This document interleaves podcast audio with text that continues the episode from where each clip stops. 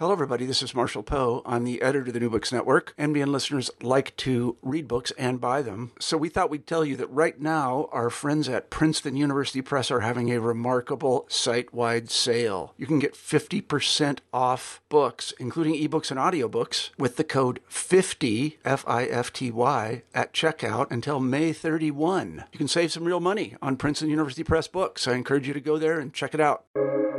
Welcome to the New Books Network. Hello, and welcome to New Books in Critical Theory, a podcast channel with the New Books Network.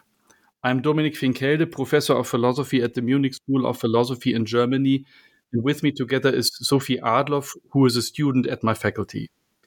Today's interview is with Frank Ruda.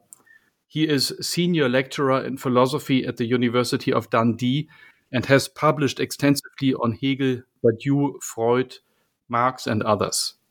He is also known as editor of the online journal Crisis and Critique, where philosophers such as Butler, Zizek, Badiou, Dolar publish regularly new papers in the field of contemporary dialectical materialism. In this conversation, we will focus on Frank Ruda's book Abolishing Freedom, published uh, already some years ago in 2016 with University of Nebraska Press. I was surprised that it did not receive the attention which I think it deserves, and this is one reason why I wanted to make this interview. Another reason is that I read this book with a group of students and we had many interesting discussions. Ruda's book, Abolishing Freedom, is quite unique. The reason for this lies in a comparative reading of authors diverse as Martin Luther, Descartes, Kant, Hegel, and Freud, because they all grapple with the limits of human freedom, and obviously so because generally speaking, we understand freedom, at least since Aristotle, as a capacity or as a capability to choose freely between different options. Expressed with the formulation of Harry Frankfurt, one could say, an action is free only if the agent could have done otherwise. Now, Ruda shows us that this intuitive and classical formulation of freedom of choice between different options is deceptive.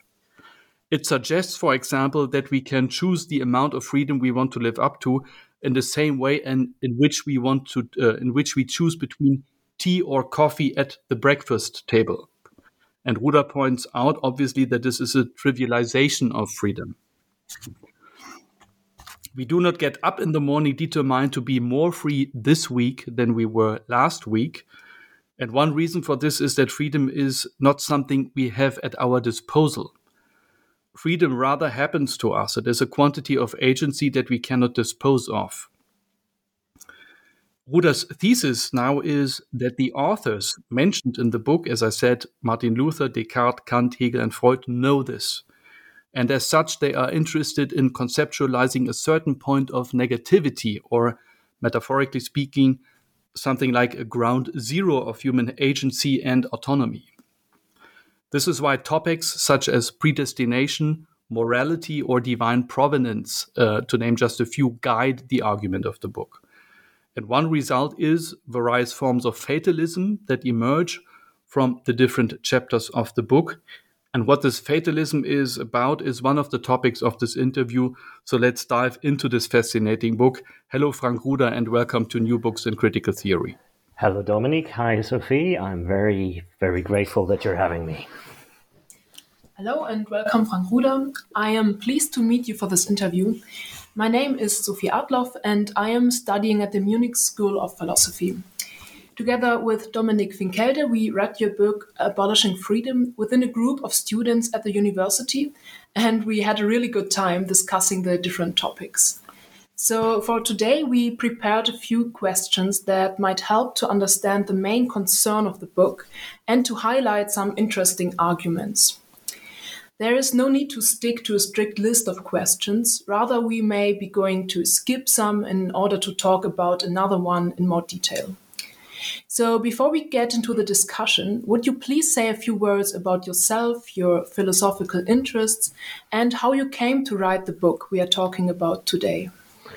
Um, well, of course, thanks. Um, and I'm, I'm very pleased I can say that in advance that um, you had a good time with fatalism that already um, right kind of uh, makes a, a, quite compelling um, um, case for this. So, well, I my my background basically, I did my PhD, and what um, so all my colleagues and everyone in the UK since I uh, started uh, working in Scotland at in Dundee um, uh, conceives of as being a second PhD, which, which it isn't. Uh, so I did my my habilitation also in Germany. Um, my, my background, I did my, my PhD in in um, on Hegel um, and on Hegel's political philosophy and and um, with uh, one of the um, leading figures of let's say, of a specific interpretation of the Frankfurt School, namely Christoph Menke. And then I did my habilitation in um, at the at the um, Free University in Berlin. Um, and um, broadly speaking, I'm since my PhD, I worked in in a field that seeks to bring together on an on a very let's say ontological or theoretical philosophical basis, but for practical purposes. So I, I don't make that strong distinction between theoretical and practical philosophy in the in the very traditional sense on the one hand side, German idealist traditions, broadly speaking, I'd say, and their crucial reference points. And on the other hand side, what is commonly referred to, even though the, the signifier might be slightly misleading, as continental philosophy. So um, already early on, I, I I, I, don't know, I was totally struck and could not but follow their work by the Ljubljana School of Philosophy um, and psychoanalysis. And um, I had a similar experience when studying in, in, in Paris with Badiou. Um, and so these these kinds of influences that that might be might be a bit more, let's say, diverse than I that in South uh, right now um, are the background against which I strangely stumbled upon a text by Sartre. And Sartre, it's a text on Descartes' notion of freedom.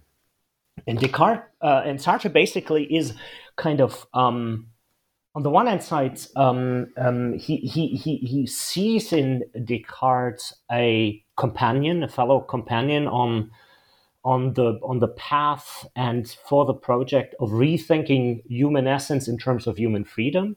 On the other hand side, he is absolutely bewildered um, by Descartes at one point in his Oeuvre saying that indifference is the lowest degree of freedom. And um, Sartre thinks there is something internally totally incoherent in Descartes. I think Sartre is wrong, but, but, but Sartre thinks there's something wrong with Descartes. To conceive of indifference, which seems to be the, the epitome of freedom, right? I can make myself indifferent to all kinds of external impulses, and I can indifferently choose between tea and coffee, to use Dominik's example, um, not as the epitome, but as a problematic form of freedom. And that got me interested, and that got me into, let's say, a rethinking, a rethematization, I'd say, of different conceptions of freedom and their critiques. Oh, yeah. Mm. Great, yeah. Well, then we, we start immediately now for, with the with the first question, which is which starts also with your main topic, and it's on Aristotle. Uh, you start with Aristotle, and more precisely with Aristotle's definition of freedom as capacity, or you could say freedom as choice.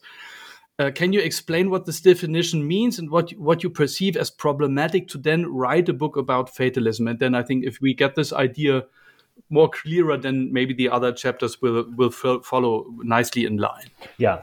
Okay. So I can connect that, I think, to to what I said just a moment ago about um, Descartes identifying indifference as the lowest degree of freedom. Why Descartes says that is because if I'm indifferent with regard to the choice I'm making, let's say tea or coffee or whatsoever, I I um I have a um, what what the problem with that is is that I take freedom to be real in the existence of a choice, right? This is what Descartes um, um, believes is happening in indifferent. Why does he call it indifferent? Because thereby I become indifferent to the ways in which I realize that choice. Right. I'm already content and happy. I see freedom already realized as having the choice between tea and coffee. Right. I think that is already the reality of freedom. So, in, in some sense, Descartes flags that as the lowest degree of freedom against a certain Aristotelian tradition, which obviously disliked Descartes and which was predominant at in, in, in Descartes' time. I'm um, extrapolating this um, in in the following following way. Um, and let's say I'm mimicking Heidegger's history of philosophy a, a tiny bit. Um, I mean, you know that Heidegger, for Heidegger, the big culprit who ruined, ruined at least Western thought and was uh, responsible for basically everything bad um, in in in in let's say the development of uh, Western thinking, politics, and so forth is Plato, right? Um, and and the epitome of that is the slogan that with Plato, the aletheia, so the, the, the proper let's say, um, um, showing itself by not showing itself of truth came under the yoke of the idea, right? Was was conceptualized or came under the let's say predominance of a of a certain form of conceptual thinking.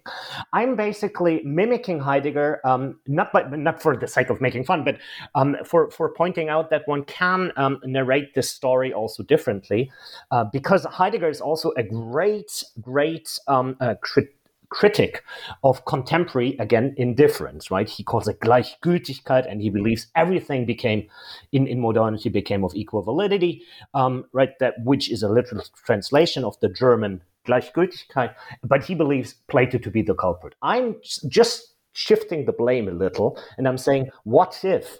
Um, Heidegger's diagnosis can be um, specified in a different sense if we understand that it is not a certain oblivion, as Heidegger believes, of a central um, um and crucial um, um, category or concept or term, uh, namely of being, and thereby of a certain type of difference, but a specific interpretation of freedom that instructs the, the, the history um, that is um, that somehow reaches one of its most intense realizations in modernity, and thereby I'm basically trying to make Aristotle the culprit. I know this is a bit artificial, right? This is why um, in the moments where I um, um, be um, where I am as um, specific as I can be, I'm, I'm um, um pointing to that being a certain Aristotelian contemporary Aristotelian interpretation of what I take Aristotle to be saying. So I'm not simply saying Arist- with Aristotle everything bad began,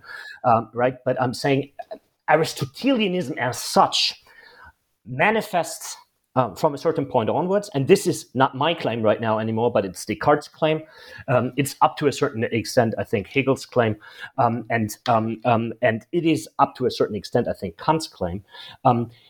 Manifests in a certain interpretation of freedom. And that interpretation of freedom is the interpretation that freedom is something that is inherent in the human life form. That is a crucial component of what humans, and here right now lies the emphasis, naturally are. They are by nature endowed with a certain type of ability, of capacity that whose name is freedom.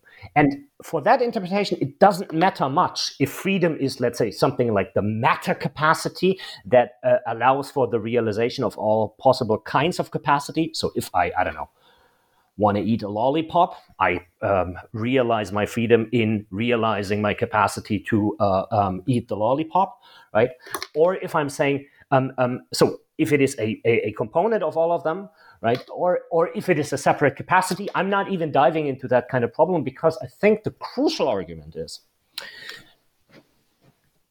that from Aristotle or in, in, in, an, in an Aristotelian interpretation, we're talking about the having of freedom, or in my terms, of, we're talking about and we're starting from the assumption that freedom is a given right? It is a given. This is what I call the myth of the givenness of freedom. Oh, yeah, right, yeah. The myth of the givenness of freedom is the assumption that by means of nature, because we're human, we because we belong to a certain species, that kind of species being involves a certain kind of having, and that having is the having of a certain kind of capacity, and that capacity we name we name freedom. Right. So the idea of um, freedom as a capacity is based on a wrong anthropology, you would say. So I think that leads to um, the second chapter, no, the first chapter that is devoted to Martin Luther. So he, um, according to him, we have to accept that our nature implies our absolute incapacity, and we have to abandon the, the idea of hope and trust as a whole. So his doctrine of predestination attributes human beings an excremental status. So I mean, it's another um, anthropology. And we are not the precious crown jewel of God's creation, as we may suppose, but rather the most abominable creatures ever. So, what can we learn from Luther's radicality? And was, what does this attack on the entire Aristotelian and Thomistic tradition intend? Yeah. Um, so, so why why Luther becomes relevant for me? Not only because, let's say, um, that would be a true biographical reason for that matter, because um, let's say all all German uh, idealists like Kant and Hegel, for example, are Lutherans, right? So so so Hegel was always a Lutheran, and he even wrote in a letter, "I I am Lutheran. I will remain Lutheran for the rest of my life." So there is this kind of dedication, but because I mean. Because Luther seems to entail, uh, seems to seems to have or um, offer an interesting different conception of what freedom freedom freedom can mean. That has to do with a different type of anthropology or fundamentally right but also but um, it has to do with the shifting the question. So luther does no longer try to give an account an almost descriptive and empirical account of the ways in which we realize something we already by because of our nature have that would be Aristotle. But Luther raises, I think, the crucial question all thinkers um, the book the book um, deals with raise, namely, um, what does it? How can we conceive of freedom if we need to think of freedom free of nature or liberated from nature and liberated from givenness, or to put it differently, how do we conceive and think of nature if we need to think freedom as something uh, that that that that entails that we must think its constitution, right? So we move from the myth of givenness to freedom to an account of how freedom is constituted. This is the opposition that I'm trying to draw, right? That is the conceptual, let's say, line of demarcation. And Luther is the first one who says something about the constitution of freedom. Why? Because I mean, um, um, um, um because in, in his anti-Aristotelian Aristotelian um, um, orientation. He starts from the question, and this this involves a, a, a, a, fight that he had in 1515 with Erasmus of Rotterdam. Um, um, um, the, the, the, the, I think the, the, the crucial question is a question about the constitution of faith, right, of belief. What does it mean to believe? Is that something we can just do because we're free to believe whenever? Or is that something um, that we can simply start when we feel like it? And this question I take to be, and right now you can immediately bracket um, all the theological um, and I think highly interesting and relevant discussions. But, but Luther's point is very simple. If we're Aristotelians in the sense that I just described beforehand, we can't say anything about faith on other then we can start to believe in God whenever we want to, right? Which, which, which, and then we can say maybe it doesn't work or whatsoever. But Luther basically says, but this is highly non illuminating. This is actually wrong and problematic if we believe that we are the ones in possession of the capacity to start to believe in God whenever we want to, right? Because then we make it into our choice. It is clearly an existential and absolutely important phenomenon to, to say something about what belief is, but but we misdescribe it. We describe it problematically, and we don't understand anything about its internal logic if we think that this is something we can just do, right? Because that's, we have the capacity. Sorry, that's a, that's a good point. Maybe maybe uh, to give an, to give a comment from my side then the question would be what well what is luther gaining? Well, what what is what is the surplus of his or his theoretical surplus when he when he points to the let's say to this the, the concept of predestination as a as a point of negativity where absolutely no human freedom plays any role? What is what is it that he has gained uh, although maybe ontologically anthropologically and, and, theologically speaking from your point of view? What is the what is uh, what is so great that, that we have uh, that that he is giving us to us in this uh, thesis that we are totally dependent on something else. So what what remains from the human from the human mind? Yeah. So um, I think theologically speaking, um, Luther thinks he has avoided blasphemy, right? Um, we, why, why, is that? Because I mean, there is this um, kind of kind of mediocre song, "God is one of us," right? You know, I forgot the, the name of the singer, and um, this is absolutely not true for Luther, right? Luther thinks the moment we're thinking God is one of us, we are and there uh, Luther is Heidegger, Heideggerian avant la lettre, actually, uh, we're, we're forgetful, oblivious of a difference, namely that God as creator is so fundamentally different that it is blas- blasphemic to apply human categories onto something which is clearly not human. So we're otherwise we're projecting, right? The good father or whatever right? Um, the good parent who cares or supportive and so forth. And this is what he thinks Erasmus is doing. And this is what he thinks leads to an internal, let's say, economization of faith and belief, right? We can calculate with that, which basically, I think that's the subtext is thereby we turn religion into capitalism. In, in right, I mean, in in a, in a um, um, what what do we gain by emphasizing the difference? We're not gaining the insight in, in, and, and, and I'm, I'm, I'm putting it right now in consciously uh, strong terms that there is no relation between God and us, right? There is no measure that we have to at all, let's say, speculate about God motives if he or she or it will save us or not or whatsoever, right? I mean, this is blasphemy because then we are we're uh, uh, assuming that there is a standard. What do we gain from that? We gain from that, and this has something to do with what Sophia earlier said, with the excremental status of um, of ourselves. We gain a proper insight into our own, let's say, anthropological um, um, um uh, uh, being or being there what does that mean? Well, only if we understand that the difference between us and our creator is so fundamental that there is no way of bridging the gap, we see something truthful or true, or we have an insight into something um, that is true about our own constitution, which is, I mean, this is why excremental status, because Luther uh, uh, is supposed to have, have said, right, uh, that, that, that uh, human beings are a piece of um, excrement that fell out of God's anus, right? And God has as much love for the excrement as we humans or ordinarily have, right? So so but but but that that says something. The moment we we understand and i think this this is a dialectical of a certain dialectical beauty the moment we understand that we're basically shit right? That we're not worth saving.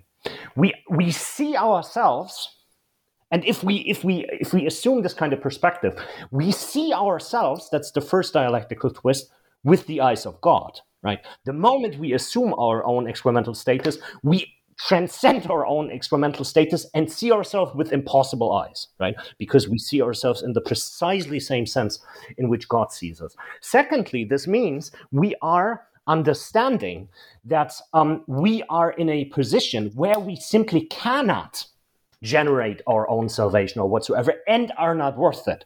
But what that means, and I think, is that we then understand how much of a wonder or how much um, um, what what kind of let's say um, um impossibility is happening when there effectively and actually is salvation or to bind it back to what we talked about earlier um, um, we see what kind of wonder it is if actual belief happens to us, right? So if we're made to believe by, I don't know, undergoing a certain kind of, let's say, Paulinian Damascus um, event or something like that, right? But, something happens. Sorry, yeah, please. Um, but what is this God like? When we don't we have to believe in a kind of sadistic God when He's just the one who's uh, deciding when we get a moment of faith, or He's saying no, you just um, you just have this excremental status you don't deserve it. What is the character of this God we have to believe in?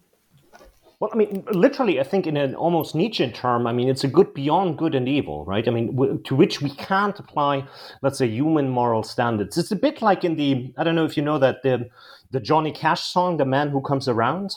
Um, Um, right? I mean, it is basically a, a, a, song about the apocalypse, and God just randomly saves people not on their basis of good deeds. And this is kind of important because the moment this is what infuriated Luther so much that that the uh, that the that the claim that we could convince um, God that we're worthy to be saved, right, worthy of salvation, even though we're sinners and all that, by um, by committing good deeds, is again an economizing on on and with within the realm of faith. Uh, wh- why? Because we're trying to convince God that we're good children, right? And and you can see there are two types of interpretation. There's the Catholic kind of economizing on that. That is what uh, what what what Erasmus stands for, right? I mean, yes, God is supportive. He helps us, and if we're good in our life, then our I mean, then why shouldn't He save, uh, save us? Because He's a He's a good guy or woman or whatever. And on the other hand side, you get the Calvinist interpretation. So so post Lutheran in some sense, which basically says, well, we shouldn't speculate on God's motives at all. Yet at the very same time, if we're well off with all our good deeds in this life, well, that could be a sign, right? Okay. And Luther forbids both. Okay, great, great. Mm-hmm. Okay, let's um, switch to an, the next topic. The second chapter presents an author one would not really expect in context of fatalism. It's René Descartes. Um, with reference to his comments on divine providence, you focus on the modes of contingency and necessity that are constitutive for Descartes' idea. So, how does the understanding of divine providence affect our understanding of freedom? Yeah. Um, so maybe I should should quickly say what why I speak of fatalism, right? Is that um, that um, that all the thinkers I'm talking about defend in one way or the other the conceptual necessity of a concept of fate. Right? And and this is what I was what I'm trying to understand and conceptually systematize. Why is there? I mean, it's easier in Luther than in Descartes right? I mean, intuitively.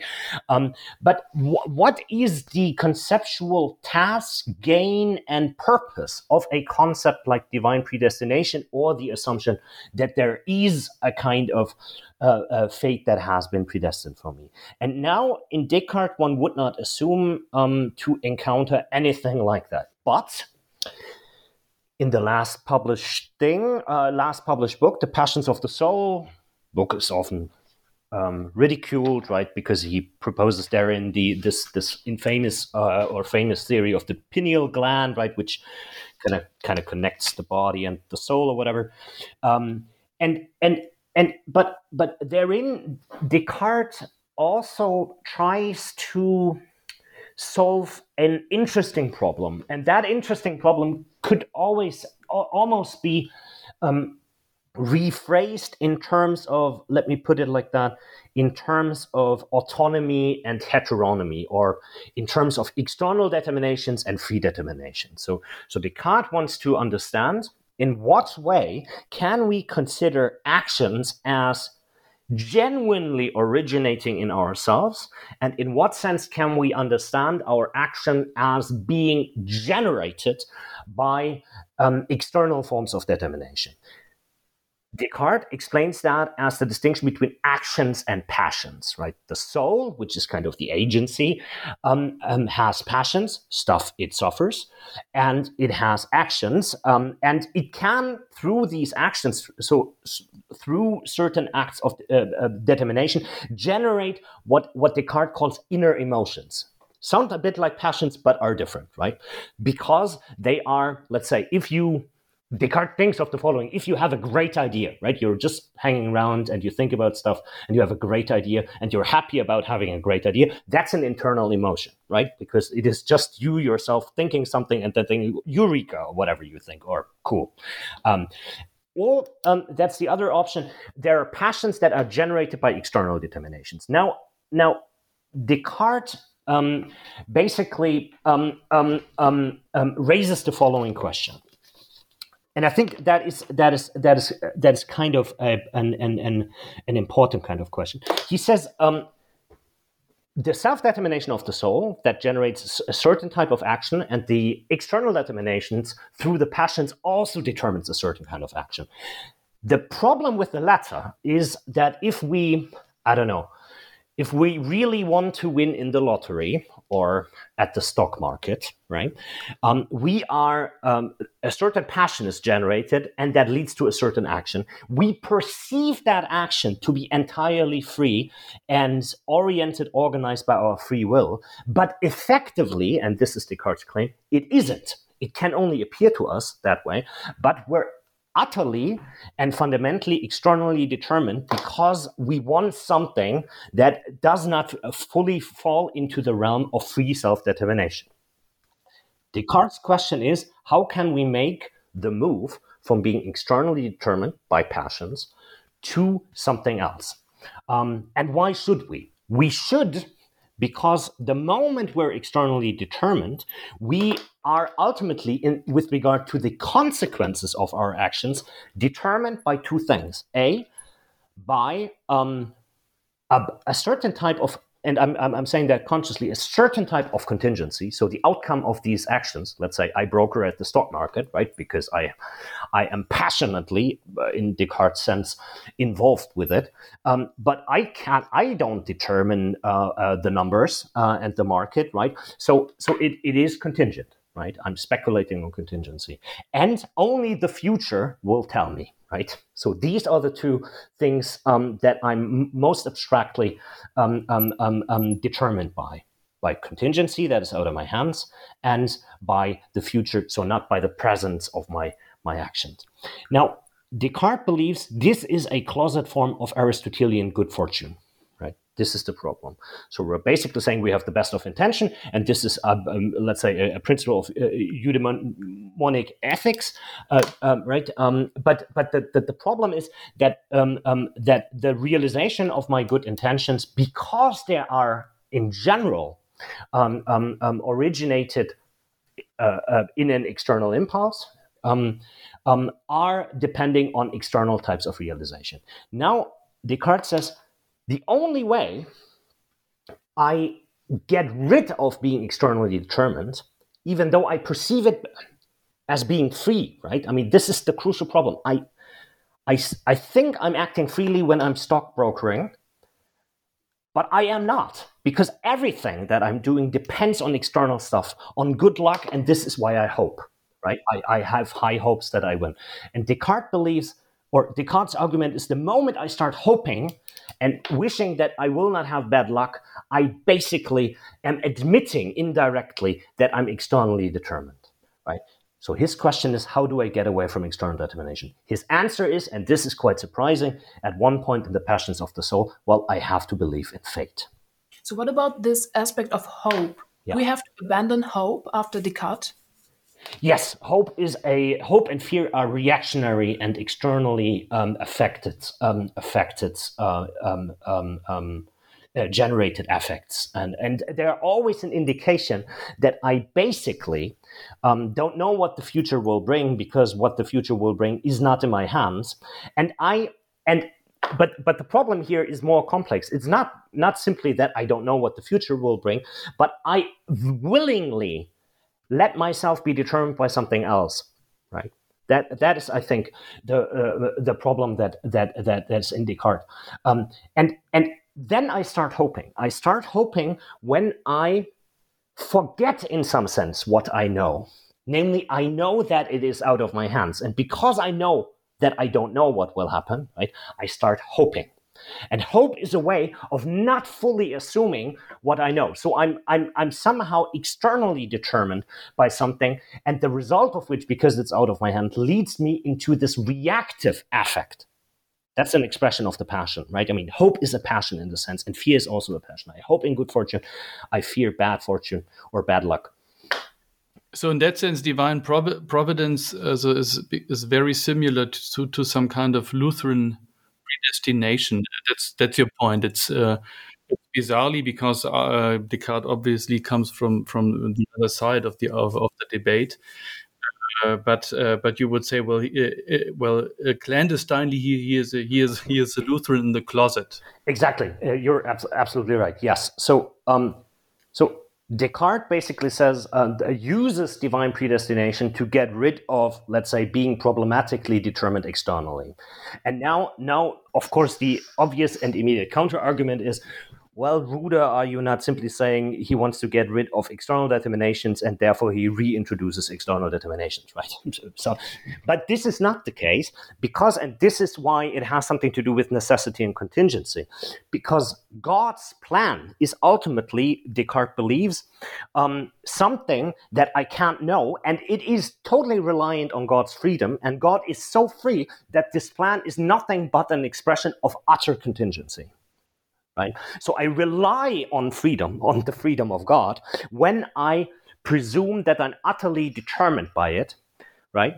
And um, and here comes the catch. And and uh, Descartes at one point says, "Freedom, uh, uh, God's freedom is not greater than mine." Right. So he basically believes that there is something divine within me. So different from Luther. That's the difference. So we move right now from the let's say non-relation between the humans and the divine in Luther to a non relation within the subject, right? So we have something of God within us, namely a strange kind of freedom, right? Um, that is so free that it could even lead us into believing that we're free while we're utterly unfree right? Um, and the only way of combating that is by endorsing um, um, let's say, um, um, um, um, something like God's plan, a fate, une certaine fatalité, he says, so a certain kind of fatality, right? I mean, fateness in, in all our actions, because this will allow us to understand that everything that happens to us is actually an expression of freedom, but in a very different way than the good and bad luck. Mm-hmm. Okay. Yeah. Right. Let me bring in an, a little bit another question uh, before we uh, uh, continue with Kant and, and Hegel. Uh, because when we discussed your book in the reading group, uh, the, the question came up uh, several times what it is that you want to achieve with the book, let's say for, for, to the audience, because there is some kind of existential urgency or pathos. And, and my impression was, and you already also, also gave credit to this impression, is that you want to to determine something that I would like to call um, a ground zero of fatality, which then somehow initiates a dialectical U-turn. Yeah. And I can understand this even with regard to Descartes and with regard to Luther. Uh, but what about this kind of fatalism that you are somehow proclaiming in, in the time of naturalism that we are living in? So, so again, be, before we continue with the, the other chapters, uh, maybe some. I think it's important also for the for the audience that, that listens to this interview to know to know what what what is what it is that you would like to achieve with the book uh, when you say, well, uh, abolish freedom and let's focus on fatalism if we live in a in a world where the the the name God doesn't have a big currency. Yeah, absolutely. So my argument per se, I, I, I agree with what you're saying. Um, so it is a a, a a, ground zero, or let's say a let's say the a a a um um I don't know a my my question on the one hand side is let me put it like that. Um, how can one conceive of freedom non mythically?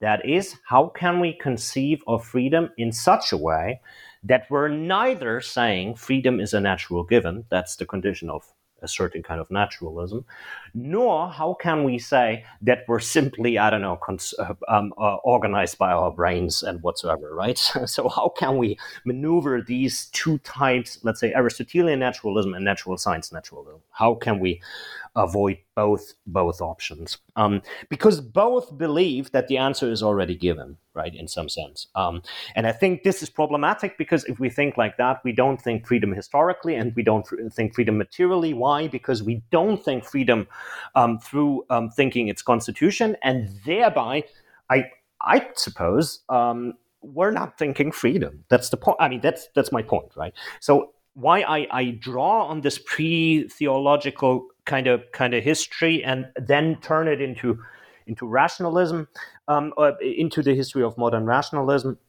and combine the two because I think this is the history of this kind of fight. So, the history of the constitution of modern philosophy as modern philosophical rationalism, very broadly speaking. So, I don't mean a very limited version of rationalism, um, um, um, but I mean a rationalism that thinks about the constitution of freedom because it thinks it is a, it assumes it is a rational demand um, to conceive of it. On the one hand side, and that's the purpose of the book, is to prepare to come to to to let's say get rid of problematic accounts of freedom. Why? That's the second purpose because they're politically disastrous. Um, and um, can be this is this is um, something that thinkers of all all um, let's say emancipatory kinds, but for example, um, um, Marx has quite clearly seen, um, right, who spoke um, um, of or who qualified a, a, certain ideology of freedom as the Eden in which equality, freedom, and Bentham rule, right? So, so, so there is a certain, let's say, kind of repurposing of this natural naturalized versions of the givenness of freedom, right? Because then it's a possession, and possessions can be invested and stuff like that. Um, so that is the political impl- uh, implication. But the, I think the overall theoretical framework, this is what I'd say, and this is what the purpose of the book is. It is to raise a very trivial and very fundamental question. If it is the case that the concept of freedom necessitates us to conceive of the constitution of freedom. And if that necessitates the insight that we are not simply free and cannot simply constitute freedom, therefore, because otherwise that would be a circulus virtuosus, right? And some, or a, a, a, a, we would commit a, a petitio principii. Maybe that's the better way of putting it, right? We would invest what we want to explain. If that is the case, then how do we prepare for freedom? How do we prepare for the constitution of which um, of that which uh, whose constitution we have to think to think it properly. Maybe, maybe yeah. let, me put it in my words when I understood to to to see if I understood you correctly. I could understand that you say, well, we have, let's say, we have the the idea of uh, determination. Uh, for example, ex as expressed by many others, among others, also Alex Rosenberg. So there is no free free will, and then on the other hand, in the naturalistic a line of argument we have Dennett who says well freedom is some kind of obviously something that our that our biology is uh, is put up with and it has a, it has um, it has advantages and as such it's really not a big problem. And and so between these two extremes so we are not free we are not free and we are free and where's the problem? Uh, you want to put emphasis on the political dimension of of freedom probably also in the in the in the Hegelian interpretation of freedom as a process, as something that is always uh, in the making with with with you could say with, with some kind of indeterminacy, and in that, and in that sense, I understand your what you're struggling with is is a, the theory theory of indeterminacy between these two extremes. Exactly. Yes. Um, I mean, when when I say I think one has to if we are just saying because we're humans, we're free and we have it, right? We in, we invest too much and we explain away what needs explanation. We can then explain the norm, normative structure of our practices and stuff like that, and we can say, well, because we are endowed with reason, that already. But we're not talking about the very constitution of the space of reason anymore, right? This is why it's a huge problem for that tradition to say. They always say discipline or something like that, right? Um, when they want to explain how we enter the space of reasons, that's what they all right. Oh, Wittgenstein said discipline. It's disciplinizing. It's getting habitualized and blah blah blah.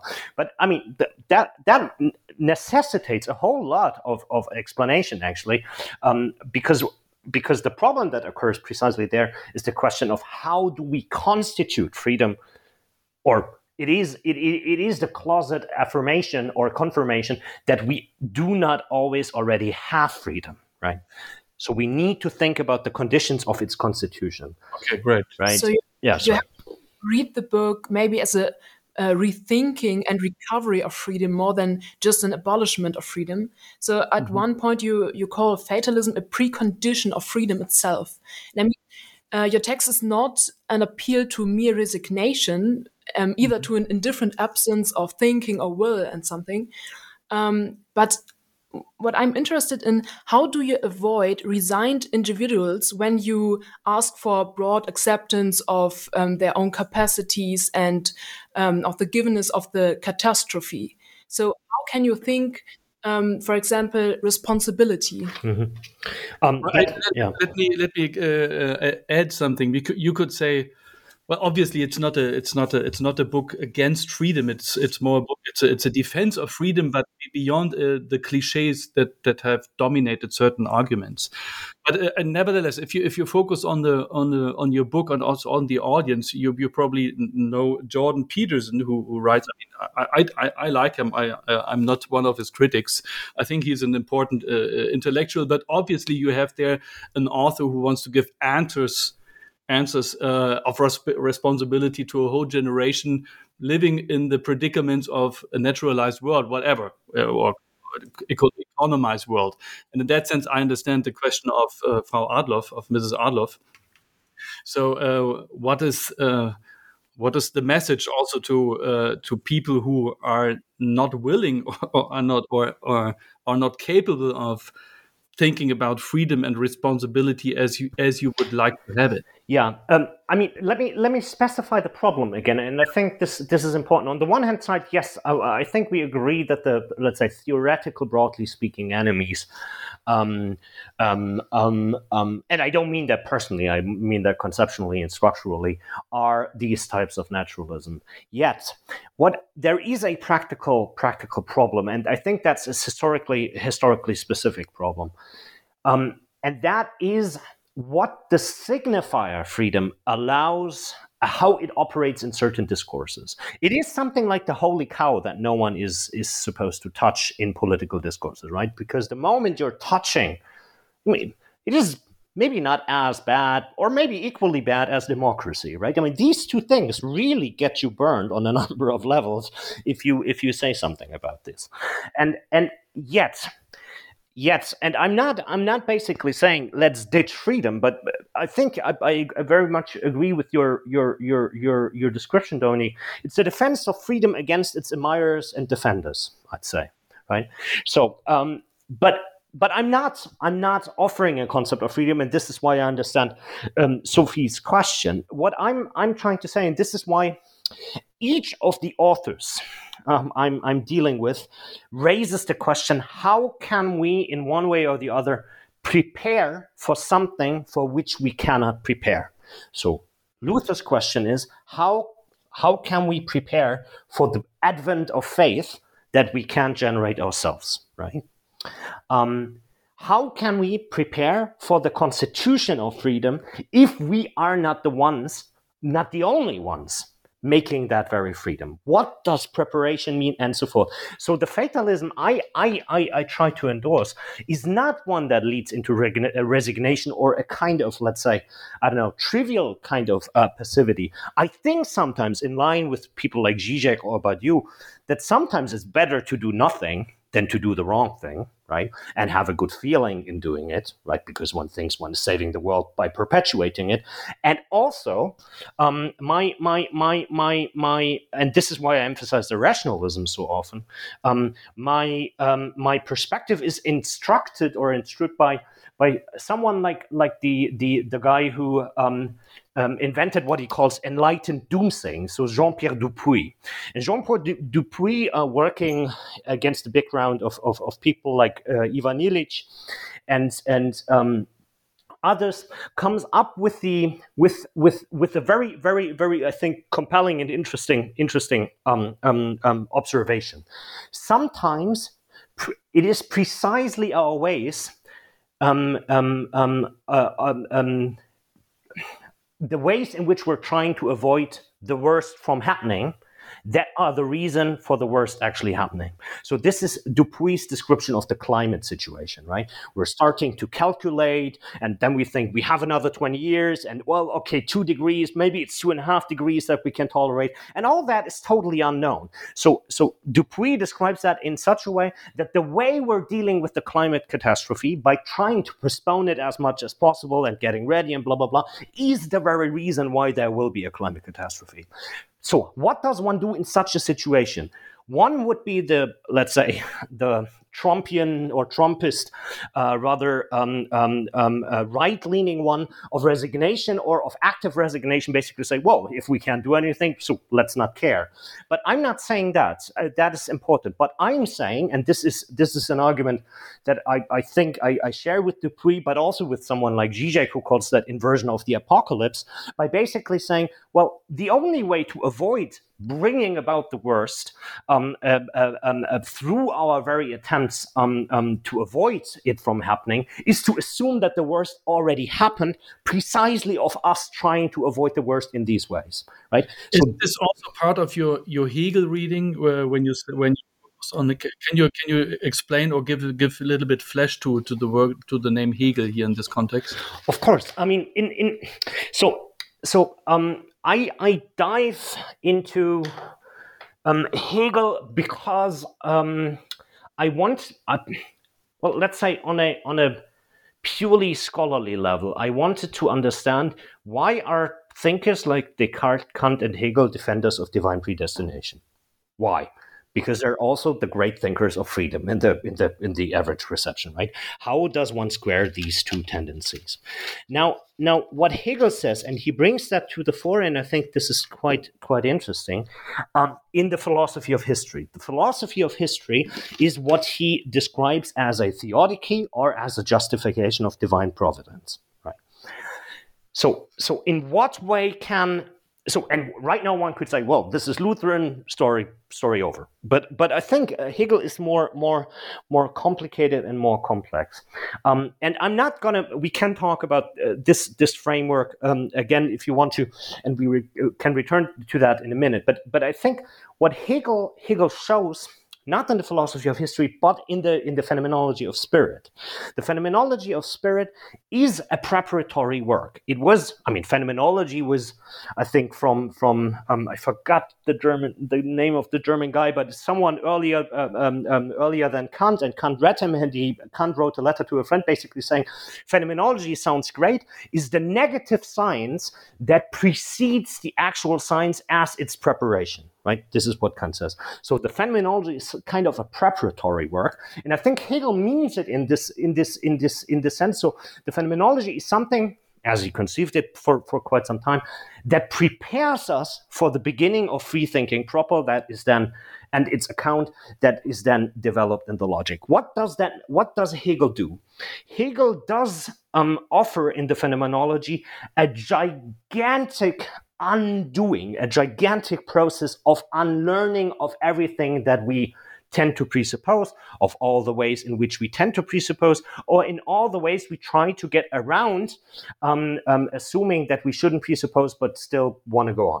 Right, and and and and so what what Hegel offers us there, I think, is a very elaborate account of how we can only properly conceive to start um, um, or start to conceive of anything that has to do with with freedom if we traverse this kind of preparation this kind of preparation which is a gigantic undoing unlearning of all the things we take to be a given. Why is that necessary? Because otherwise we constantly bring about the very thing that we want to avoid. Right? Mm-hmm. i hope that makes sense yeah, that makes sense. But nevertheless, what is what is it about what you said that that um, the the uh, we have to have the insight that the apocalypse has already taken place. I mean, you could say. Uh, I think you you were, were talking about that in, uh, with for Hegel, philosophy can only start when an epoch has come to an end, or when spirit uh, somehow grapples with this with its own decay. Is this what, what you're what you're talking about when you when you see so uh, uh, well to get to get rid of all the preconditions and then somehow to start thinking anew? Is this what you were what you were referring to? This kind of that philosophy always comes too late. Yeah, I, I mean, so um, maybe maybe I can can put it best in the following way. So so Hegel Hegel is quite clear that philosophy always always comes too late. That's the Miner- Owl of Minerva argument from the end of the of the um, of the uh, uh, introduction to the philosophy of right. Right. So the uh, philosophy constitutively comes too late. This is why philosophy, and that's kind of part of my point, is not a normative endeavor. It can't be. Right. It simply can't be. But it thinks that which is about to decay and it thinks the normativity of that decay, right? So the reasons and the grounds for that decay. So it thinks the very vanishing. Hegel says something very similar um, about the origin of philosophy. There is only only a philosophy because, let's say, a certain natural order. So it's philosophy is a denaturalized, denaturalizing um, kind of activity and practice. Um, um, when a natural order somehow falls apart and is about to vanish, and what philosophy then thinks is the being of that va- vanishing, right? So philosophy is nothing but the thinking of disappearance that does itself not simply disappear, right? So spirit somehow emerges from the dip- disappearance, philosophical spirit emerges from the disappearance of the world. Um, and what it thinks is that very disappearance. Hegel says then, and I think that is crucial, that there can only be a philosophy of history, right? When everything that history is about, so an entire conception of history comes to an end. What does that mean when the philosophy of history is supposed to be at the very same time nothing but the justification of divine providence? Well, my reading is the following I'm basically saying, yes, Hegel, we, we, we, need to take this absolutely seriously. And Hegel claims that history is where the plan that God made for, for, for um, this world and finite spirit manifests. But if we look at that very, very, very uh, manifestation, what do we then see? Well, what we see is something that is not chaotic, but that does only depict that the only plan we can decipher is that there is not really a plan in history. Why is that? Because Hegel at one point clearly indicates that the only thing that people ever learn from history, and that is an important lesson, is that there is nothing to learn from history. Right. So, so what I do with this, and I think this is uh, uh, this is one one um, one way of of of, of approaching what Hegel Hegel does um, with, with the conception of divine providence. He takes Luther's claim that divine predestination exists, but we can never know why because we can't cognize God, and twists it in a philosophical way by saying we can fully cognize God's plan. God is absolutely manifest and apparent to us in history. But what do we think and see when we see God's plan manifest in history? That this plan is only that God had no plan. And what is a God who had no plan? It is a God who admits that he doesn't exist. So, in your book, you call this structure comic. I mean, that's quite irritating. For example, why is comedy the key and um, not tragedy? So, where do we find the moment of comedy in fatalism? Again, it's an, it's another of your dialectical twists that you do. I, I, what you what you said about Hegel is absolutely brilliant and, and, and, makes it really clear what your what your point of on on, on Hegel is in this context. Um, but then one at least I think the German title, the German t- subtitle of your book is comedy and and, and fatalism. I'm not sure if it's also for the English version, but what, what where does comedy uh, come into play here? Yeah. Okay. Thanks. Um, um, and, and, and thank you for, for the for the nice comment. So um, I mean I mean so so what what what why is that coming? Because we have the following structure. If my if my reading um, can be can be defended of Hegel's philosophy of history, we have a God who basically has the function through history to reveal herself, itself, himself as someone who then admits that he, she, it does not exist. Right. This is ba- the basic structure that I that I want to deem um, um, that is a basic component of the structure that I want to deem comic. Um, why is that? Well, a number, a number of factors here come together. I think on the one hand side, um, Hegel cherished comedy as the highest of the art forms. Right?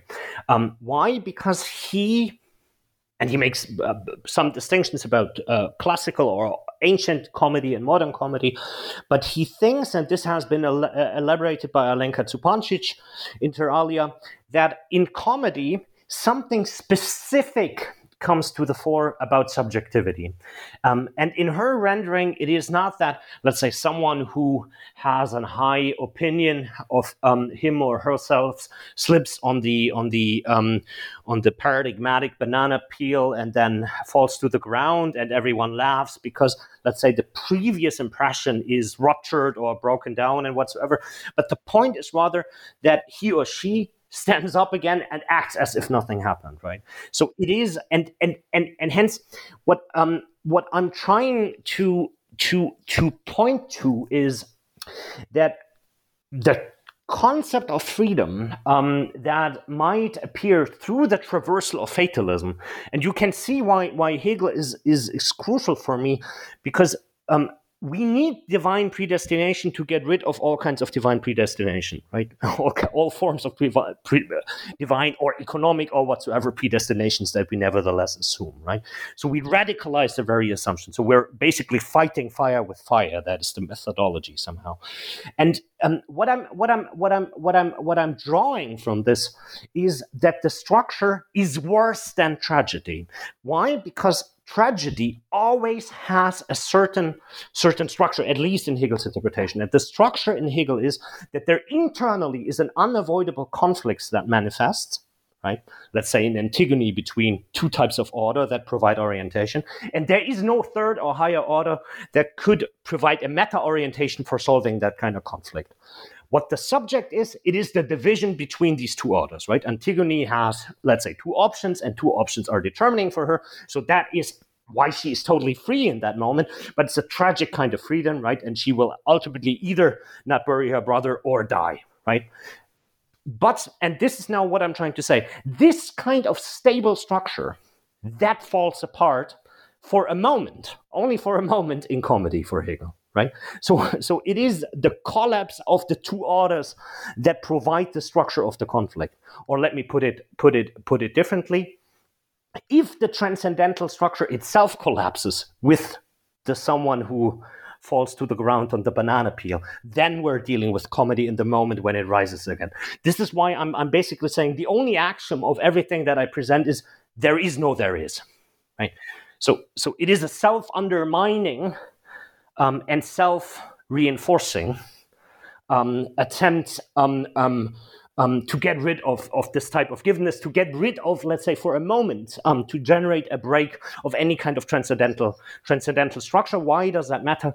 Because any kind of transcendental structure leads us into the givenness of freedom. Right, right. I, I mean that is uh, you could link this up brilliantly with Umberto Eco's "The Name of the Rose." Yeah, so the the lost um, uh, the lost paper Aristotelian part of the of the of the uh, Tragödienschrift uh, on comedy is missing. So and that has to be defended. Yeah, so so we are not supposed to laugh. Uh, this this fits nicely in your in your interpretation of comedy. So comedy is worse than tragedy in a way. Exactly. Yes. Exactly. I mean, in some sense, I think this is this is a point that also has been made a number a number of times by by someone like Zizek, basically saying, well, all the I mean, okay, it's a value judgment, but nevertheless, I think there's some systematic point at it. All the all the um, good movies about um, um, the Holocaust are actually comedies in, in some sense. Yeah. Why? Because what is depicted there, what's presented to us there, is so horrible that it would be unbearable if we if it were presented in the form of a tragedy. Right. That's a good point. That's a good point. That makes very clear. Okay, so um, at the end um, of the book, it's another aspect now. Um, a slogan appeals act as if you were an inexistent woman. I ask myself, how can we realize this demand? Yeah. Okay. Okay. That's uh, that is funny because um I I, ha- I had a number of discussions about about the book and everyone really in in each and every single one this um a, a version of that question came because uh, it seems that that that this is kind of the best slogan I, I came up with, or the most enigmatic, or whatever, uh, or, the, or the worst one, right? Um, part of your chapter on Freud, uh, we don't I don't we don't have the time to talk about uh, entirely to Freud, but if you could give us some some hints at what what the sentence is supposed to mean. Yes, exactly. Yeah, yes, of course. So I got into I get into Freud, um, and I'm I'm I'm short circuiting a number of things right now, and I'm leaving aside a lot, but because Freud uses twice um, um, I, a sentence that he took up from a uh, conversation that Napoleon had in 1808 with Goethe, where uh, Napoleon said, uh, "La politique, c'est la fatalité." Right. So politics is fate, is fatalism, is a certain fatality or um, fateness. And Freud takes that up and turns it into the anatomy is das Schicksal. So anatomy is destiny. That's the English trans- uh, uh, translation. And in so twice he uses that, um, and um, the last time is in 1924 um, in a text about the dissolution of the Oedipus complex and it it seems at first sight it seems to con- confirm all the worst cliches about Freud, um, right? And and um, and it, it sounds uh, like like um, everything that makes everyone shiver. Um, but but Freud there makes a I think an interesting a very very interesting argument, um, and I'm just going to be brief um, on that. So he he says, how do if we for a second accept that there is an Oedipus complex, right? I mean, and there's a longer argument about that. Um, so how how does a male child um, um, um, um get out of um, the Oedipus complex frame and thus restructure uh, um, his desire, um, its desire, sorry. And um, Freud says, well, for that, first needs to appear some form of castration threat. So, some kind of uh, comment by the father or some kind of figure of authority if you don't do this or that, right? And this needs to be perceived, this needs to be, let's say, uh, understood or um, conceived of as a real threat. So it should be, it needs to be subjectivized in a proper sense. And when does that happen? Freud now specifies the conditions for how we get out of the Oedipus complex for a male kid. And he says, well, it is when someone is really getting, uh, experiencing an anxiety to be castrated. And when does when does that happen? When a male kid sees a nude female kid. Right. It sounds again totally horrible. But now Freud makes the following point, and I think that is absolutely crucial, is that the male kid is under the illusion in that very moment when it sees a nude female um, kid or the mother, right, that there are only men and castrated men, right? This is clearly an illusion, right? But in that, so it's wrong empirically, right?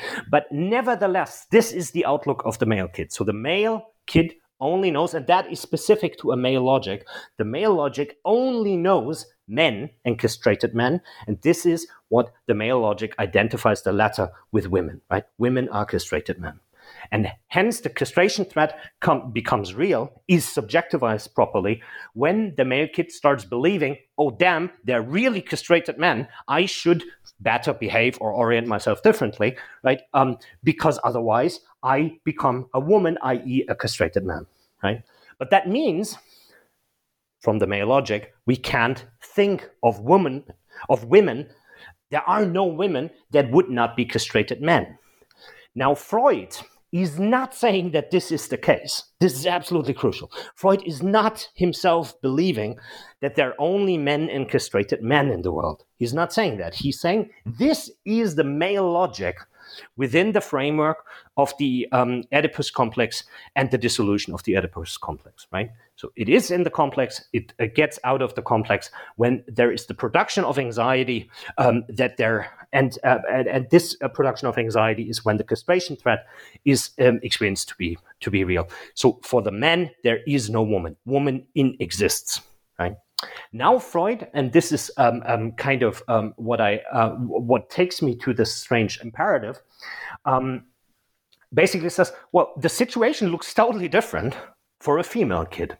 Why? Because the female kid is not immediately in an Oedipal scenario, right? It loves the mother as much as um, um, the male kid loves the mother. So it needs to first, let's say, Oedipalize itself the female kid to then be at all um, um, um, um, um, um, um able to to get out of the Oedipus complex. What is the implication of that? And the, the, technical details are a bit more complex, but I'll leave them aside. What is the implication of that? A only from the perspective of the female kid, we see that the Oedipus complex is not a transcendental human structure, right? Because it, it isn't, I mean, it, it simply isn't if some first need to get into it. Second, it means it does not determine all human action, right? uh, in, in advance. Third, it means that the female kid kind of freely gets into it and thereby freely can get out of it. And that entirely changes the relation to structure? The entire relation to what seems to be unavoidable and unavoidable fate and whatsoever.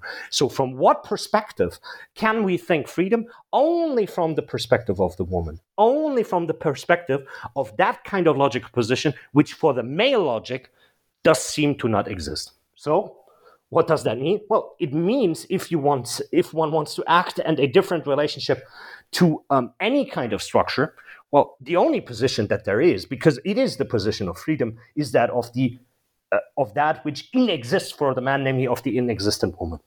Good, yeah. Okay, no, very, only, very insightful. Yeah, thanks. Okay, we only can achieve the position of freedom from a position of of the women. Okay, interesting. Um, so for now, could you give us a brief idea of what you are currently working on? Uh, we are we are coming to the end of the interview, so and so to close up, it's it's always nice to know. Well, uh, anyhow, thanks for for the explanation of abolishing freedom. But uh, I think it but it's for also us interesting because uh, abolishing freedom is from 2016. What are, what are, you working on? Maybe this is the last uh, question that we come to the close. Yeah, sure. Um, so I'm I just finished a book, which is right now with the press, with um, together with, with with two friends, with um, Slavoj Žižek and Agon Hamza, which is simply called uh, Reading Hegel, where I return to one of the so so Slavoj does his own thing and um, does his own thing, and I'm I'm I'm dealing with um, the status of nature in in Hegel's philosophy, which is which is very strange, and it it, it has resonances as you can certainly see after our conversation with what we just what we just talked about but the the long term project that i'm involved in and i hope to make a make a huge step and uh, or a huge advance by the end of this year is a book actually on well on the concept or affect or um, term of courage. Um, because well in the passage where, for the first time, Descartes in the Passions of the Soul says um, that fatalism can help us get rid of external determinations and help can help us make the the step from a certain, let's say, experience of freedom, which is practically um, um, endorsing a, a unfreedom.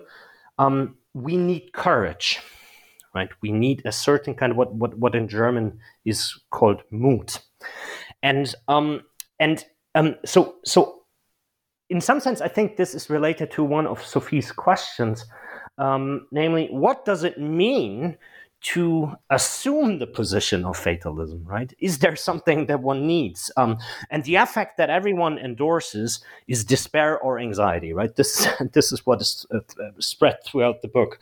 But I am now interested in what does it mean to work with anxiety, to work through, and in, in Lacan's terms, to introduce small dosages of anxiety sometimes and to structure, restructure things by working with that kind of anxiety and despair that is generated through the assumption of predestination or of fate and so forth. And the name of that, um, I think, that the tradition has given is courage. So what I'm so I'm making the next systematic step, if you wish, um, to to to to work with the product the subjectivized product of, of, of, of fatalism, namely with anxiety, and put it to a productive use. Because fatalism is something that, let's say, leads to subjective destitution, maybe, right? And then um, if one doesn't want to remain in subjective destitution, so in, in a right, uh, subjective state that is almost desubjectivized, the question is how, how does one work with it? And, um, and my name for now uh, um, for this is courage. Okay. Well, sounds sounds really cool. I, I think you already worked on courage as well. it's taking me endlessly long. I got, I really got sidetracked because um, there is this. I, I found this, and it's quite nuts. I think uh, not not a lot of people have done work on this, but Heidegger. Um, okay, it's another thing that can easily get your hand heads and everything else burned. But but but but Heidegger has a quite elaborate theory of, of courage in German Mut, which is linked to poverty, a Mut, and um, attitude, Gemüt. And um, even I found an absolutely amazing passage where he links it to motherhood, Mut ter right? And so that kind of kind of got me got me a bit bit sidetracked because i think there is something there that i that i that i that i want to resuscitate without falling into let's say the heideggerian rabbit hole. Uh, okay yeah because i remember that we that you already mentioned in conversation with me that you were work, working on on courage yeah. Well, that sounds really cool uh, but nevertheless uh, to come to a close so I just, uh, or we both just want to thank you again for taking the time to talk with us. It was really a pleasure talking to you. Uh, you have always um, very inspiring ideas, and, uh, and you're really a free thinker of, of new theory. It's really, really astonishing. Yeah, so thanks a lot. thanks a lot, and have a good day. Bye, bye, Frank. Um, thank you very much for having me. That was very, very enjoyable and pleasurable, and hope we can repeat that sometime. Okay, bye. Thank you. Bye, bye thank you